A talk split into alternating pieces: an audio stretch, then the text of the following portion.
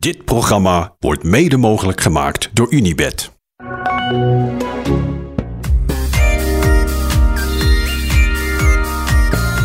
Ellen, goedenavond. Euh, bonsoir. Oh, ah oui, bonsoir. bonsoir. Oh là là. Bonsoir, Hide. Tout, Hide. tout, tout va bien? Euh, eh, tout bien. C'est tout Oké. bien. Hey, maar eh, zit jij nou gewoon nog eh, met je 31 en een halve week eh, op de fiets?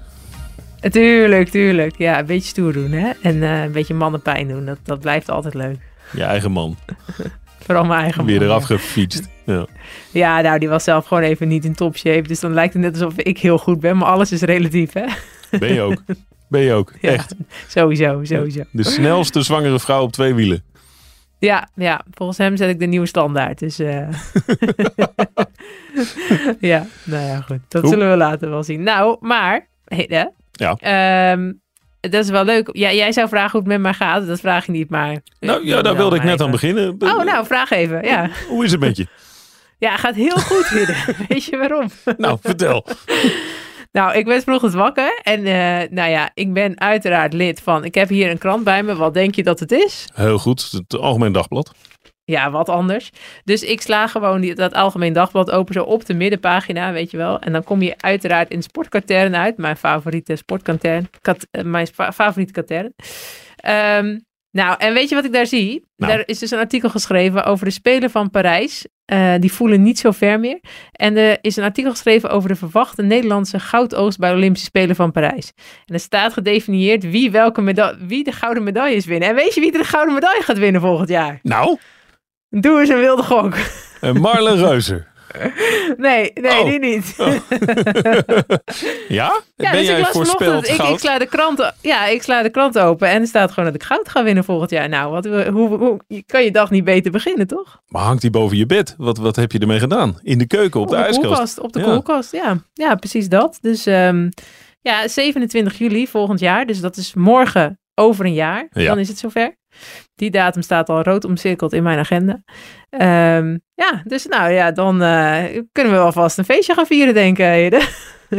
Ja, nou ja, ik, eh, bij deze feliciteer ik je van harte met, eh, met de gouden medaille. Geweldig. Ja, met de, met de voorspelling van de computer. die alle vertrouwen erin heeft in ieder geval. Er zijn ook mensen die aan mij vragen, vandaag nog, Ja. niet, niet gek veel uur geleden. Die zeiden, ja, is, is Ellen van Dijk dan zwanger? Ik zei, ja, Ja. die is zwanger. Ja, ja nee, Ja. omdat ze het over eh, op de bank liggen heeft en eh, dutjes doen. Ja, Ja. dus eh, ik zei, ja, die is, Ze is niet alleen maar lui, ze heeft ook wel een reden. Ja. Ja, maar die, die vroegen zich ook af, van, is ze volgend jaar dan wel helemaal klaar daarvoor? Heb je daar een beeld bij eigenlijk? Ehm, ja, nou daar heb ik een heel plan voor klaar liggen. Ja. Alleen ja, of dat, dat gaat lukken, dat is natuurlijk de grote vraag. Want alles is nieuw. Echt alles is nieuw voor me, ook tijdens die zwangerschap. Maar tot nog toe gaat het echt boven verwachting goed. En kan ik gewoon eh, heel veel blijven trainen. En nou ja, ik heb nog eh, acht weekjes te gaan. Dus ik hoop dat ik dat nog acht weken volhoud. En dan ehm, ben ik heel blij met het niveau wat ik mijn hele zwangerschap heb kunnen houden. En dan hoop ik dat, eh, ja, dat die baby een beetje makkelijk eh, meewerkt. En dat we dan, eh, ja, dat ik weer lekker snel weer fit ben. Maar we hebben echt een heel plan. En ja, Benjamin en ik gaan, willen het echt helemaal samen doen. Hij wil ook echt heel veel ehm, voor de baby gaan zorgen. Want dat is natuurlijk wel nodig. Als je zo'n doel hebt, kan je dat echt niet alleen doen. Ehm, ja, dus hij gaat zich daar ook helemaal aan, aan committeren. En ehm, ja, ook heel veel voor de baby zorgen. Als ik dan eh, op trainingskamp moet of eh, wedstrijden rijden, et cetera. Dus ja, we hebben, het, eh, we hebben het helemaal uitgestippeld. Maar goed, we gaan, het is natuurlijk, alles is nieuw en we gaan het meemaken. Ja, ik zat wel te denken, er zijn bijvoorbeeld uit het, uit het tennis, ehm, er zijn er wel voorbeelden van vrouwen die na hun zwangerschap echt terug op hetzelfde niveau komen. Is dat ook in, in, het wielrennen? Zijn daar bekende voorbeelden van, vroeg ik me. Ja, zeker. Lizzie Dijkner, mijn ploeggenootje, die heeft al twee kinderen inmiddels. En die won eh, na haar eerste zwangerschap eh, onder andere de Women's in Engeland. eh La Course, dus de eendaagse van Tour de France. Ehm, ze won Parijs-Roubaix, de eerste Parijs-Roubaix voor vrouwen. En ik denk echt wel dat je er fysiek sterker uit kan komen. Dat geloof ik echt. Ehm, ik voel me nu ook, nou, ik voel me nu niet fysiek sterker, maar ik voel wat mijn lichaam aan het doen is. En ik kan me voorstellen dat ik als, als ik al die overtollige ballen straks weer kwijt ben, dat uh, ja, al die veranderingen in mijn lichaam en al die hormoonveranderingen, die doen wel echt wat met je. En ik denk echt dat het in mijn voordeel kan werken. Dus fysiek gezien, eerlijk gezegd, daar maak ik me niet zo heel erg druk om of dat ik weer op niveau kan komen. Uh, het is meer, ja, mijn leven gaat nogal veranderen. Dus hoe, uh, hoe ga ik dat handelen en hoe, hoe ga ik daarmee om straks? Ja, maar is, is daar, bestaat daar onderzoek voor of zo? Ja. Als ik te lang nee, doorga op het thema, dan uh, moet, je, moet je het zeggen. Maar... Nee, ik vind het wel leuk. Maar ik weet niet of het te veel zwangerschapspodcast wordt. Maar, nou, in welke, in welke mate kan je je prepareren? Weet je de hormoonsamenstelling na afloop van de bevalling? En weet je of dat dan een positieve invloed heeft op het fysiek sterker worden? Uh, nou, ik denk eerder dat de fysieke veranderingen die ik nu in mijn lichaam heb. Dus ik uh, moet bijvoorbeeld in plaats van 5 liter bloed, pomp ik nu altijd 7 liter bloed rond. Waardoor er meer rode bloedlichaampjes moeten worden aangemaakt. Zo op. Uh, ja, dus eigenlijk heb ik 9 maanden hoogstage in de pocket. Die niet voor mij werkt, maar dat vergeten we dan maar even. dat doen we gewoon alsof van wel. Je hebt gewoon een bloed, ehm, bloedzak in je buik. Ja, eigenlijk wel, ja. ja. dus, uh, nou ja, en vroeger werd het ook echt gebruikt hè, in, uh, in het Oostbloklanden om, om vrouwen sterker te maken. Die werden zwanger gemaakt en dan werd er abortus gepleegd en dan uh, konden ze beter presteren. Gadverdamme, echt? Ja, ja, serieus. Ja, dat is geen grapje. Ja dat werd echt gedaan. Dus ja, het, het, kan het maakt je eh, lichaam als vrouw denk ik echt sterker. En ik denk ook dat je er mentaal heel, als je zo'n bevalling overleeft en alles wat erbij komt kijken, dan uh, denk ik dat je, dat je daar mentaal ook sterker van kan worden. Alleen ja, de vraag is wat, wat, uh, wat dat knuffelhormoon van je baby voor de rest met je doet natuurlijk. Ja, maar daar is genoeg tijd voor op een dag. Ook als je heel hard moet trainen.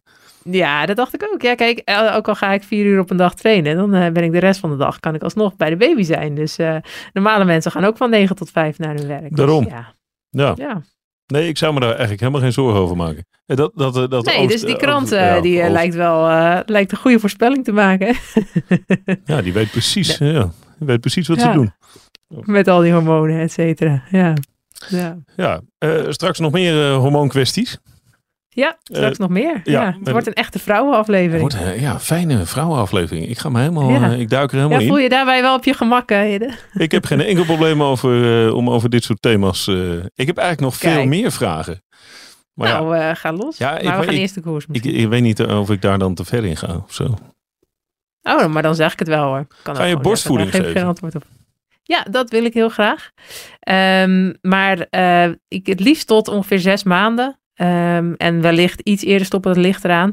Um, maar ja, als ik echt weer op pad ga om te koersen, dan wordt het wel heel lastig om die borstvoeding te blijven geven. Dus als ik echt ja. weer wil gaan koersen, dan uh, wil ik daar wel uh, wil ik daarmee stoppen. Ja, nou dat is eigenlijk wel heel begrijpelijk ook. Ja, Wat dat betreft ja, is het wel goed getimed. Ja, je timed niks waarschijnlijk, ja. maar het, is, het komt wel goed uit, laat het zo zeggen. Ja, nou, het, is, het houdt niet over, zeg maar. Maar het is wel, uh, ja, volgens de sportarts uh, tien maanden tijd zat. Ik dacht, nou, tien maanden zal dat genoeg zijn. En hij zei, nee, joh, tijd zat. Dus uh, nou, daar gaan we dan maar vanuit. Wauw. Nee, maar dat is dus wel, ja... Er is eigenlijk heel weinig kennis over, over, ja, over zwangere uh, vrouwen die aan topsport doen. En, en wat daarbij komt kijken en hoe lang het duurt om weer terug te komen. En ik merk ook dat het heel individueel verschillend is. Dat, dat sommige vrouwen enorm veel last hebben van zijn zwangerschap. En andere, ja, zoals ik, die hebben mazzel en die fietsen er lekker doorheen. Uh, maar het is, het is echt heel verschillend. En, en er is heel weinig onderzoek naar gedaan. Want ja, er zijn ook niet zo heel veel topsportende vrouwen die natuurlijk weer terug willen komen. Dus ja, de onderzoeksgroep is ook niet heel groot. Nee, nee, nee. Wat je vaak ziet is, als het dan zo is, dan, dan is het vaak einde carrière op een of andere manier. Ja, ja. ja, dacht ik ook altijd dat dat zo zou zijn, maar uh, niet, niets blijkt minder waar. Ja, tof. Ik vind het uh, leuk om een beetje te volgen de komende tijd. Um, ja. Maar eerst nog even acht weken door. Hè? Precies, ja. En, en waarschijnlijk nog een week. Stel je er maar even op in. Maar dat geheel te Ja, precies. Daar ga ik ook al vanuit, ja. ja. ja. um, koers. De etappe van vandaag. Uh, toch altijd even een moment, ook in deze podcast, terwijl die s ochtends wordt geplaatst, uh, toch even een moment om terug te kijken. Hoe kijk jij, nou, als we gelijk kunnen inzoomen op een detail, hoe kijk jij naar de interviews na afloop van de etappe van Vollering en van, van Vleuten? Ja, ehm, ze zagen er allebei goed kast uit, moet ik zeggen. Het was echt een. Uh, ja, dat is ook uh, dat is mooi, want het betekent dat het een hele zware dag was. Dat het echt een strijd is. En dat zag je ook natuurlijk. Dus uh, dat is geen verwijt. Dat vind ik alleen maar prachtig om te zien. Dat ze echt allebei een beetje aan het zoeken waren naar woorden. Omdat ze een beetje ja, een holle ogen hadden en dachten van: oh ja, interview. wat moet ik ook alweer zeggen? Dat je gewoon dat er niet genoeg bloed naar je brein gaat om, om logisch na te denken. Dat zag ik bij allebei een beetje. Uh, ja, Demi wist ook niet of ze nou wel of niet gewonnen had, hoe de situatie in de koers was natuurlijk. Dus dat was voor haar ook heel vervelend.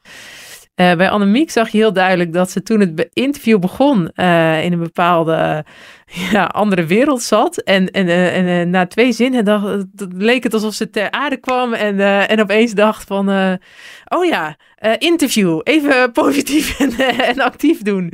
Ze schakelde helemaal om. Um, en ja, ze nam eigenlijk... ja, ik weet niet of dat dan een rol is van... Um, ja, het gaat heel goed en ik ben hier heel blij mee. Ik kan het me ook heel goed voorstellen dat ze heel blij was met vandaag. Dus het lijkt ja, me ook logisch. Ja, alleen het, het kwam een beetje. Het, was zo'n switch van, van, van de, van de Annemiek-wereld naar, naar de interviewwereld. Dat je even dacht: huh, wat gebeurt hier? Maar um, ja, nee, ik kan me goed voorstellen dat Annemiek blij was met deze dag. Ja. En, en ik merkte dat Demi iets, iets uh, onzekerder was, iets meer van de apropos leek vandaag. Ja, ik vond wel dat ze ik, eh, de verschillende korte interviewtjes na afloop uh, gezien. Er zat ook wel iets van een soort kwetsbaarheid op een positieve manier. Zo. Ze, liet die twijfel een beetje toe in die, in die gesprekjes na aflopen. Ik vond dat wel mooi ergens. Ik weet niet of het heel verstandig is in de psychologie, uh, in psychologische oorlogsvoering. Ja, nee, ja, ik vind het altijd heel mooi als mensen zich uh, kwetsbaar kunnen opstellen in zo'n interview. Maar ik snap wel dat het een beetje een spelletje is tussen die twee. Van uh, ja, we laten allebei geen zwakte zien en we zeggen allebei dat we supergoed zijn. Maar wat me opviel ook weer vandaag, is dat ze denk ik op dit moment dichter bij elkaar staan dan ze het hele seizoen tot nog toe hebben gedaan. Dus dat, dat die strijd ook echt heel spannend is en dat ze dat allebei voelen. Dat ze allebei nerveus en ook wel een beetje bang zijn, denk ik. Ja, ja, die, ja dat, dat zit er wel in. En het is ook allemaal natuurlijk alles wat er nu gebeurt is totaal verschillend ten opzichte van waar iedereen denkt dat het gaat gebeuren aanstaande zaterdag. Ja, precies. Iedereen verwacht dat, uh, dat het zaterdag gaat gebeuren. En nou, etappe 2 en etappe 4 waren eigenlijk de lastigste etappen, etappes voor aankomende zaterdag. Dus ik denk ook wel dat we nu uh, het meeste spektakel voor het klassement tot nog toe gehad hebben. En dat dat zaterdag, uh, ja, dan, dan wordt het natuurlijk gewoon de dood of de gladiolen. En ja, nu zijn het een paar seconden verschil, maar ik denk niet dat het daarop aan gaat komen straks. Nee, nee, dat wordt natuurlijk veel meer. Ja. En dan heb je ook nog die tijdrit. Waarin je zeker na zaterdag totaal niet meer weet hoe en wat, denk ik. Nee, nee, zeker. Nou, dat was wel interessant. Op het NK-tijdrijden zaten Demi en Annemiek eigenlijk heel dicht bij elkaar. Er zat een klein verschil tussen, ik denk 5 à 10 seconden. Dus dat, uh, ja, dat kan nog wel, wel heel spannend worden. Hij hadden wel allebei een totaal andere voorbereiding ook op het NK-tijdrijden. Maar um, ja, ook daarin weet je niet, weet ik nu momenteel niet wie daar beter in is eigenlijk. Nee. Alles komt nog. Ja, leuk toch? Ja, nee, ja, heerlijk. Ik vond vandaag, ik vond vandaag wel echt zo'n. Ik vond ergens ook wel een aankondiging van die strijd of zo. En je zag twee verschillende, verschillende stijlen op de fiets en zo. Die Vollering heeft natuurlijk iets, iets heel sierlijks, iets heel uh, sereens als, een, als een maximale inspanning heeft. En, en Van Vleuten natuurlijk het tegenovergestelde. Ja, ja, die heeft echt haar eigen stijl. En dat, dat blijft toch ook prachtig om te zien. Hoe ze kan marken en ze zo hard kan gaan. Ja, ik vind het fantastisch dat je zo, uh, ja, ook zo karakteristiek kan zijn eigenlijk. Ja, het heeft allebei iets fantastisch. En nog even iets over vandaag, voordat we over de andere dingen gaan praten. Um, het, er was daadwerkelijk een hele grote groep. Het was gewoon een ontzettende leuke dag om te zien met een schitterende winnares echt heel tof. En ze hadden op een gegeven moment gewoon uh, meer dan 10 minuten met nog 65 kilometer te gaan. Ik Wat dacht, nou, uh, dat, dat, is Cassie, dacht ik. Ja. maar dat was niet. Nee, ik dacht, uh, nou, dit deed me meteen weer denken aan Anna Kiesenhover op, het, op, het, op de Olympische Spelen. Die had ook iets van 11 minuten. En dat was een kleinere groep. Of ja, die was toen al solo, dat weet ik niet eens meer. Maar um, ja, ik dacht, dit gaat, dit gaat het halen, deze groep. En uiteindelijk won Jara natuurlijk ook. Dus ja, super, super knap. Dus de, de, vlucht heeft het gehaald, officieel. Ja. ja, de enige wel die overgebleven is. Maar heel sterk. Ook Anoushka Koster overigens weer heel sterk. Ook mooi in de bolle trui nu. maar ja, hoe gaaf dat nu eindelijk die, die vlucht er was en dat ze het ook haalden. Ja. Nou, heb, heb jij ook hard je best voor gedaan? Ja, daar hebben wij wel, uh, daar hebben wij wel grote invloed op in. Dat moeten we niet onderschatten. Inderdaad, eindeloos Mogen die meiden ons nog wel even voor bedanken, vind je niet? Ellen van Dijk helpt Jade Kastelein aan overwinning. Staat morgen inderdaad. Ja. ja. nou, om heel eerlijk te zijn, hadden we haar niet eens in onze selectie zitten, volgens mij. Uh, nee, dus, nou ja, vanaf nu wel, vanaf nu wel. Ja, altijd mee. Goed.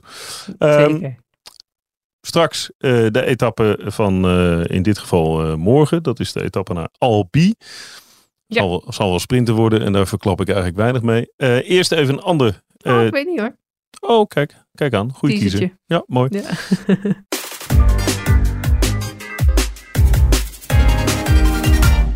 eerst even een ander thema. Ehm, wat jij zei, ik wil het wel eens hebben over menstruatie in de Precies. topsport. En de invloed van menstruatie op uh, prestaties. Ja, Inderdaad, ja, nou zou ik meteen zeggen, ik ben natuurlijk geen gynaecoloog, dus ik, uh, uh, ik weet er niet alles van. Maar dat is eigenlijk meteen het punt. Want uh, er is heel weinig bekend nog over wat, wat die menstruatie precies doet, um, wat, wat voor invloed het heeft op je prestatie. En dat is ook voor iedereen anders. Dus um, sommige meiden die hebben echt enorm veel last van hun menstruatie en meestal vooral in de dagen vooraf. Um, vooraf, dat, vooraf het moment dat ze ongesteld worden. En dan kun je echt totaal niet jezelf voelen. En ook heel emotioneel zijn. En heel opgeblazen. Veel zwaarder. Uh, totaal niet vooruitkomen. En echt denken: wat is er met me aan de hand? Um, en, en dat is voor vrouwen in een etappekoers natuurlijk een hele lastige factor. Want het is veel moeilijker om constant te presteren. Als je een hormooncyclus hebt die continu varieert. Of nou ja, waar heel veel fluctuatie in zit. Um, dus dat is wel echt een heel een, een, een groot verschil met een, uh, met een mannenpeloton en een mannentour. Die natuurlijk ook wel hormoonwisselingen hebben, maar niet, niet zodanig als, uh, als de maandelijkse cyclus bij vrouwen. En het heeft gewoon uh, enorm veel invloed. Ja, een aantal vragen heb ik daar wel bij. Um, er zijn ook sporters die zo veel sporten dat de menstruatie niet meer voorkomt. Ja, precies. Uh, zelf had ik daar ook last van. Dus um, op een gegeven moment dan, ja, dan uh, heeft je lichaam eigenlijk niet genoeg energie om de voortplantingshormonen uh, ja, hormonen, in, in, in gang te houden. Dus dan, dan zegt het eigenlijk gewoon van ja, ik heb nu geen energie of ehm, ja, geen energie over om, om voor te planten, om een kind te baren. Dus uh, dat, dat, uh, dat systeem zetten we tijdelijk maar even uit. En dan heb je helemaal geen uh, menstruatiecyclus. Is en om dat heel niet ideaal? Te zijn, ja, dacht ik als renster van, nou prima, relaxed. Ja, ja, dat is hartstikke lekker, want je hebt dus ook weinig hormoonschommelingen. Je bent er wat constanter door. En ja, als je, toch niet, als je toch niet op dat moment kinderen wil, dan denk je, nou, dan heb ik er in ieder geval geen last van. Maar de vraag is natuurlijk wel, ja, ja, is dat gezond? Is daar, uh, ja, wat doet dat verder met je? En wat doet het in, op lange termijn met je? Want uh, uiteindelijk is ook wel uh, bekend uit onderzoek dat je botdichtheid daardoor ook kan afnemen, volgens mij. Uh, botdichtheid, ja, dan ga je eerder botten breken. Op latere leeftijd zou je daar ook last van hebben. Ehm, maar volgens mij zijn überhaupt de gevolgen op lange termijn nog niet zo, nog niet helemaal bekend.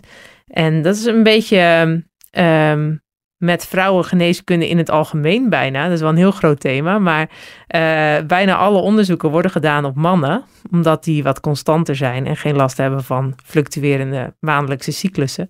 Ja. Um, maar ja, mannen en vrouwen verschillen nogal van elkaar. Nou, gaat het er vaak over in een ploeg? Is ja, bij ons best wel vaak. Ja? ja? bij ons best wel vaak. Ja, en dat ligt er wel natuurlijk aan de rensters. Uh, maar wij hebben wel een aantal rensters die er echt veel last van hebben. En die praten daar dan onderling weer met elkaar over. En wat wel heel grappig is, is dat ze dan ook bijvoorbeeld in zo'n Tour de France, als je heel veel met elkaar optrekt, dan gaan die cyclussen naar elkaar toestaan. Dus dan uh, stel de een zou eigenlijk pas over twee weken uh, ongesteld worden, maar de ander die hele sterke hormonen heeft, is dat nu al. Dan wordt, die, wordt diegene die wordt daarin meegetrokken, dus die krijgt het ook eerder. Dus die hele cyclussen die kunnen eigenlijk verward worden door je ploeggenoten. Dus dan zit je, zit je lekker in de Tour en dan denk je, nee, maar ik uh, heb nu geen menstruatie. En dan uh, heb je een of andere miep met hoge hormoonspiegel naast je. En dan, dan krijg je het ook al. Dus ja, dat, dat, dat kan ook nog van invloed zijn.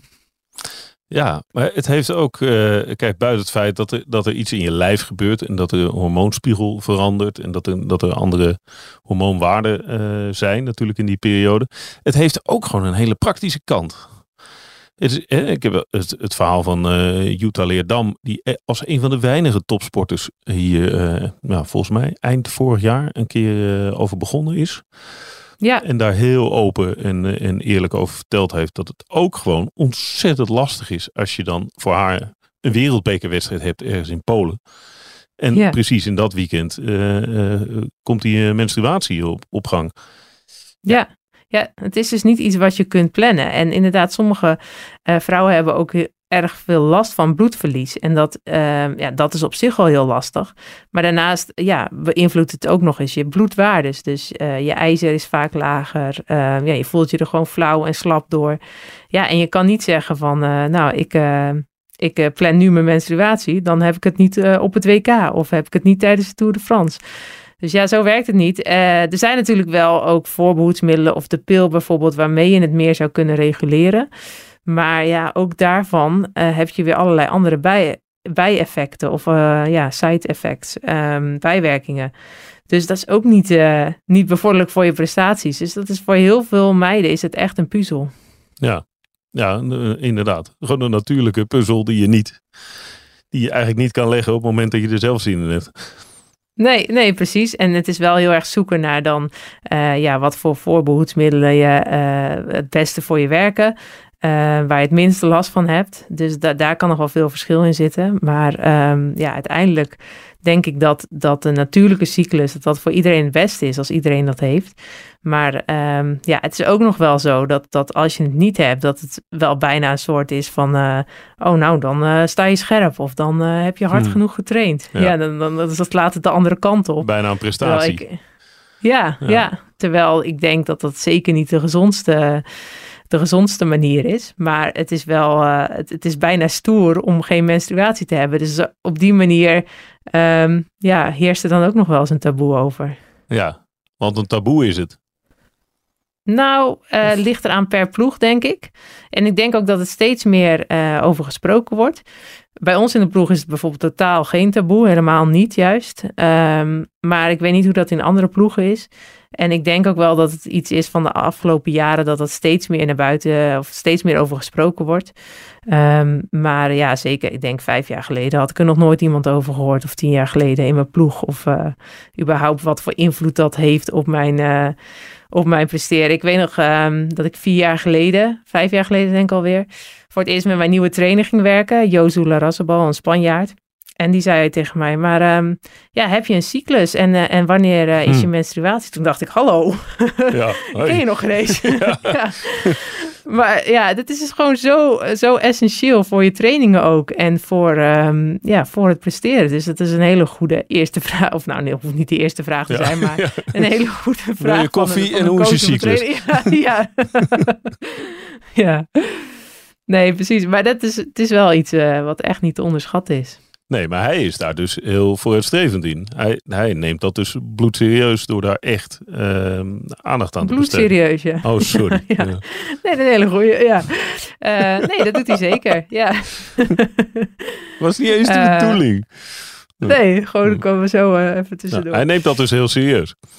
Hij neemt het heel serieus. Ja, ja nee, en, uh, en terecht ook. En ik denk dat nu heel veel coaches en trainers dat ook wel doen, maar uh, zeker nog niet allemaal. Er zijn ook allerlei apps waarin je je cyclus goed bij kan houden. Dus dan weet je van, nou uh, ja, in deze periode is het beter om zwaar te trainen. Want het is uit onderzoek blijkt wel dat in de eerste twee weken na je menstruatie kun je veel meer trainingsarbeid aan dan de laatste, dan de, de, de twee weken voor je menstruatie. Oh, ja? Um, dus uh, ja, dan zijn je, je hormoonhuishouding is dan, uh, is dan beter. En meestal voel je dus ook een stuk slechter in die tweede helft van je, van je cyclus. Dus in die tweede twee weken. Ja, dus krachttraining en intensieve trainingen, die kun je dan echt het beste plannen in die eerste twee weken van je cyclus. En die tweede twee weken, dan kun je echt wel wat meer rust inbouwen als je voelt dat je dat nodig hebt. Heb jij, eh, ken jij voorbeelden van eh, eh, momenten dat uh, rensters, of jij zelf, gewoon een heel weekend helemaal naar de Filistijnen zag gaan vanwege menstruatie? Of problemen? Of, ja, ik heb wel ploeggenootjes die echt soms niet vooruit te branden zijn. En echt daardoor echt, echt in één dag, als ze dan eenmaal die menstruatie hebben, dan daarna echt een ander mens zijn. Die, die zich echt totaal anders voelen. Zelf had ik dus eigenlijk helemaal geen cyclus. Dus uh, had ik daar niet zoveel last van. Um, maar um, ja, dan is het wel weer lastig als je die kinderwensen hebt. Dan denk je, ja, oh, hoe, ga, hoe gaat, dat, gaat dat nog goed komen? Dus uh, ja, daar heb ik wel eerst even veel rust voor uh, genomen. Om te kijken of het dan terugkwam. En andere jaren was dat vaak wel zo. Dat het in, in mijn rustperiode weer vanzelf weer terugkwam. Maar uh, afgelopen jaar eigenlijk niet. Dus toen ben ik ook naar een gynaecoloog gegaan. En die uh, heeft me uiteindelijk ook geholpen om wel zwanger te kunnen worden. Dus ik was heel blij dat die mogelijkheden er waren. Maar ik was er altijd wel heel onzeker over. Van ja, hoe, hoe gaat dat als, als, als, als we dat zouden willen? Ja, was je ergens bang dat je het verpest had of zo? Dat je het, dat je het ja. dusdanig ontregeld had dat het nooit meer uh, terug zou komen? Ja, precies. En ook, um, nou ja, de, ik had er totaal geen kennis over. Er, er, is mij nooit over onderwezen en er is heel weinig over bekend. En uh, ja, ik zat er echt wel over in. Van ja, ben ik wel vruchtbaar überhaupt uh, als ik al zo lang geen menstruatie heb? Dus uh, ja, gelukkig bleek dat uiteindelijk wel. Maar ehm, ja, dat, dat, dat, dat soort vragen spelen dan wel door je hoofd, ja. Ja, ja zeker als je een kinderwens hebt, dan ja. staat alles, alles onder spanning. Ja. ja, ja, zeker. Nee, maar dat, uh, daar hebben we gelukkig heel veel mazzel in gehad. En goede hulp. Gelukkig. Ja. Um, is het zo dat, kijk, je, je uh, stipt terecht, hè? je zegt terecht, het is een heel individueel probleem. Ja. He, er, valt, ja, die menstruatiecycli, eh, dat kruipt wel naar elkaar. we hebben dat verhaal ook wel eens jaren geleden bij de hockeyvrouwen gehoord. Die dan uh, lang intensief samen waren. En dat, dat kwam helemaal naar elkaar toe. Heeft ook, ja. ook wel eens, maar dat is echt al heel lang geleden dat dat ook een keer naar buiten kwam. Um, en misschien is het wel een fabeltje, en zit het verkeerd in mijn hoofd, kan ook. Maar um, er valt dus ook, het is een individuele begeleiding. Dus het is een, een, een uh, verantwoordelijkheid van de renster zelf, als je specifiek naar, naar wielrennen kijkt, om, dat, ja, om daarmee aan de gang te gaan. Denk je dat veel rensters dat doen? Ja, ik denk steeds meer. En zeker de rensters die er echt heel veel last van ondervinden. Want het, ja, dat beïnvloedt gewoon je hele presteren, je hele topsportcarrière. Maar ik denk ook wel dat, het, dat er wel algemeenheden zijn die voor iedereen gelden. En, en daar wordt dus ook wel meer aandacht aan besteed. Maar daar is nog wel heel veel winst te behalen. Um, ja, de een zal er meer last van hebben dan de ander. Maar met voeding, met training, uh, met rust uh, kan er heel erg ingespeeld worden op hoe je die cyclus, uh, ja, hoe je die problemen het best kan, ja, kan ondervangen eigenlijk. Um, en ik denk dat daar echt nog heel veel winst valt te behalen in, uh, in het vrouwenwielrennen. En waarschijnlijk überhaupt in vrouwensport en in het vrouwenleven. Ja, in het leven Want het is niet alleen iets, ja, het is niet alleen iets in de topsport natuurlijk. Ook, uh, ook andere vrouwen hebben er last van. Ja. Maar wat jij net zegt, hè, dat, dus ik zit toch over een aantal dingen een beetje door te denken. Uh, mm -hmm. Jij verdeelt de maand in tweeën. Twee weken ja. ervoor, twee weken daarna. En die dagen tijdens, dat zijn niet je beste dagen. Nee. Um, tijdens de menstruatie. Dan nou ja, ben je dus meer... ook weer individueel. Oh, dat kan, dat kan voor de meesten niet. Behalve dat Leontien van Moorsel altijd zei dat ze op de best was als, uh, als ze wel de menstruatie, op het moment van de menstruatie. Dus blijkbaar kan dat ook. Zo. Maar dan in, in, ja. uh, in dat andere geval ben je dus meer dan de helft van de maand minder dan... Ja. Dat is eigenlijk wel ongelooflijk hè? Ja, ja, wij vrouwen hebben het niet makkelijk in. Nee, nee. Nou, met heel veel dingen wel. Als het goed is, hoef je heel weinig deuren open te houden. Nee, dat ja, is. dat wel. Ja, ja. Nee, maar dat, dat, toch, dat is best voor een topsporter is dat best een, een shocking conclusie. Ja, ja. En, en nou ja, wat ik ook al zei, de een die zal dat veel heftiger ervaren dan de ander. Maar uh, ja, dat is, dat is gewoon iets waar je mee te maken hebt en waar je, waar je niks aan kan doen. Of wel, waar je wel op in kan spelen, maar wat nooit zal verdwijnen.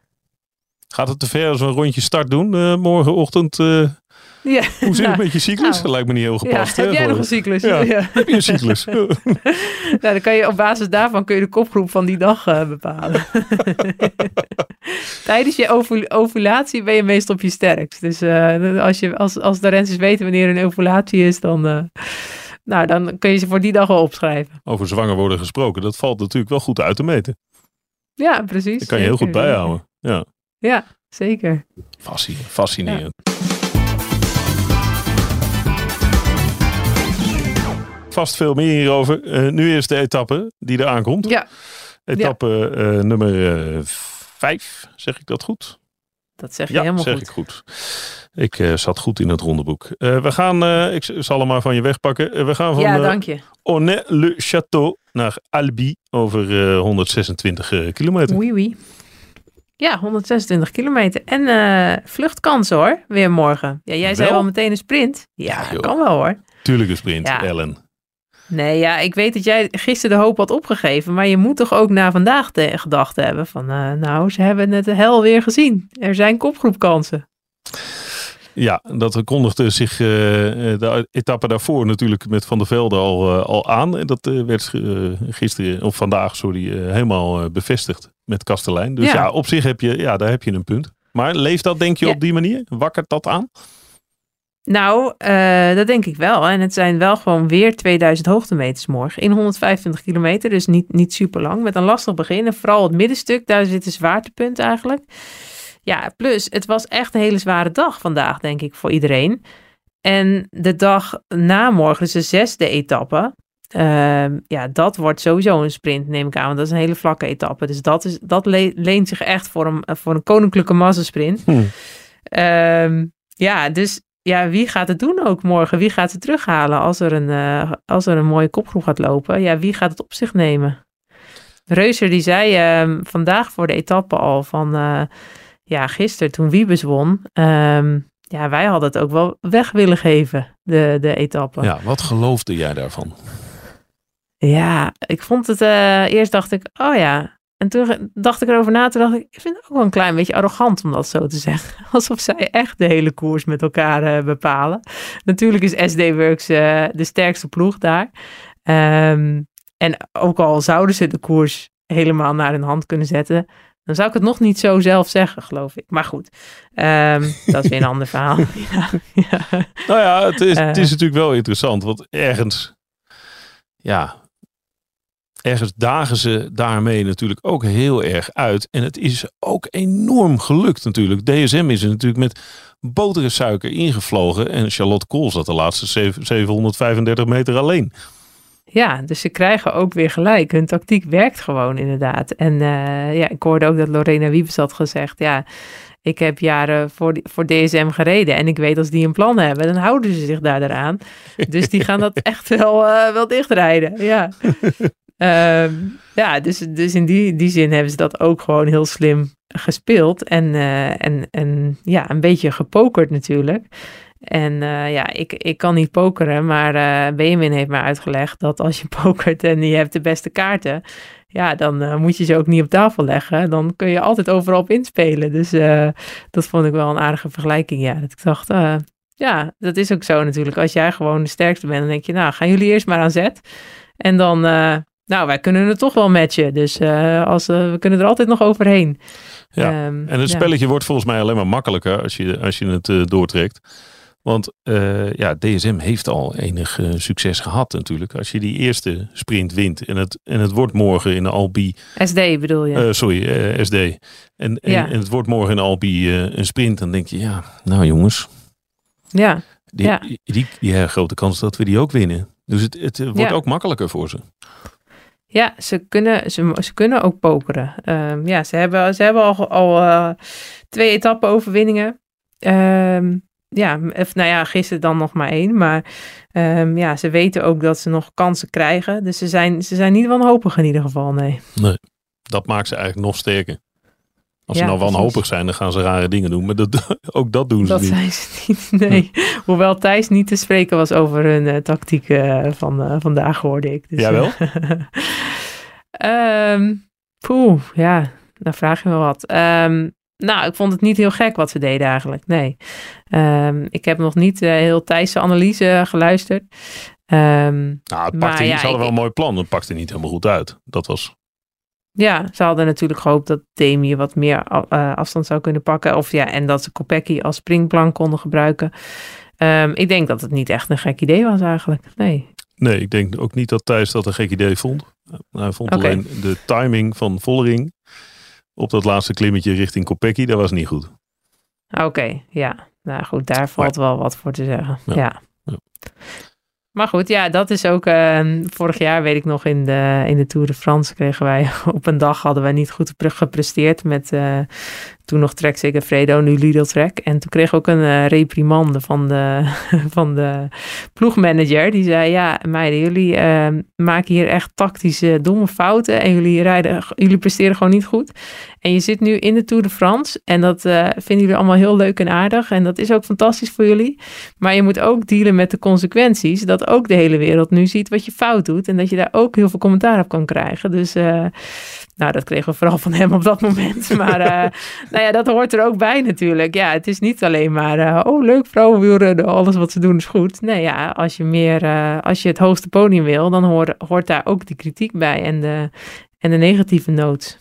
We kregen toen uh, straf, uh, straftraining met z'n allen op kop, de hele dag. nee, uiteindelijk niet gelukkig. Maar uh, nou, het, werd, ja, het wordt af en toe wel even goed duidelijk gemaakt als je als ploeg niet, niet goed presteert natuurlijk. Ja, nou gelukkig maar. En nodig ook soms. Ja, ja toch? Ja.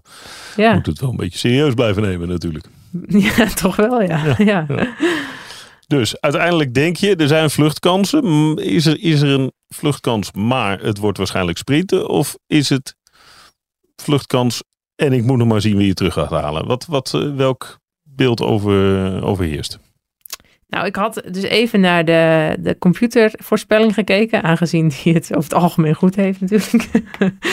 nee, uh, die zei dat er 35% kans was dat de vlucht het ging halen en 65% kans dat het een sprint werd van sterke sprinters. Uh, ja, goed, wat, wat ik daarvan denk. Nou, ik denk wel dat uh, de kans is gestegen, zeker na de afgelopen twee dagen, waarin de vlucht dus echt uh, heel ver kwam. En uh, ja, ik denk dat daardoor de moraal in het peloton wel beter is. En ik vond het heel leuk. Jullie hadden vanochtend bij de start een, uh, een filmpje gemaakt van, met uh, AD in het wiel.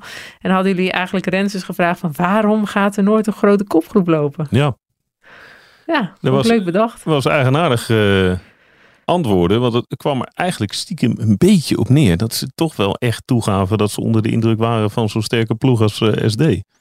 Ja, ja, eigenlijk wel wat we ook verwachten, wat, uh, wat het probleem was.